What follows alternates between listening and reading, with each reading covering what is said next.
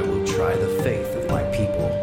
If they shall believe these things, greater things shall be made manifest. And they that will harden their hearts, to them is given the lesser portion of the word, until they know nothing concerning my mysteries. Hear the words of the Son of the living God.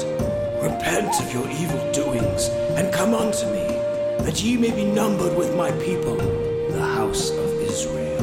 There must be an opposition in all things. Great and marvelous is the destruction of my people. It is the hand of the Lord which hath done it, and no one knoweth the end of war. I am no devil, for there is none. A tale arose of a Bible made of gold, a record kept by the native folk of old. It claimed to hold priceless wisdom from on high, the secrets lost of why we live and why we die. What shall empower the honest to believe? The simple words say the pure in heart will feel the warmth of heaven shining light on what is real.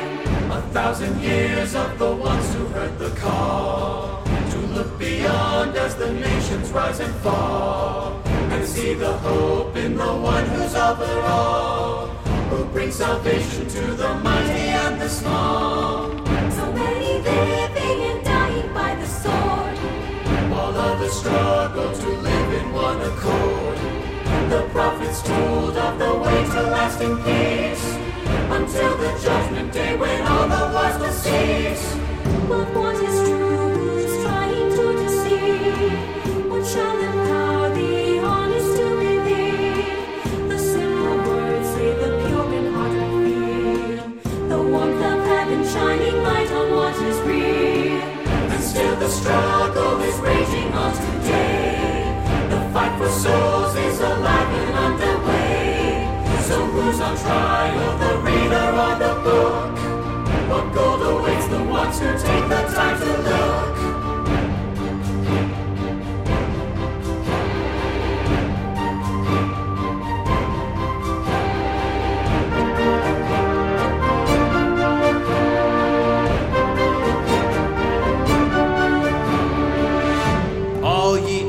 The earth, if ye believe not in these words, believe in Christ. And if ye shall believe in Christ, ye will believe in these words.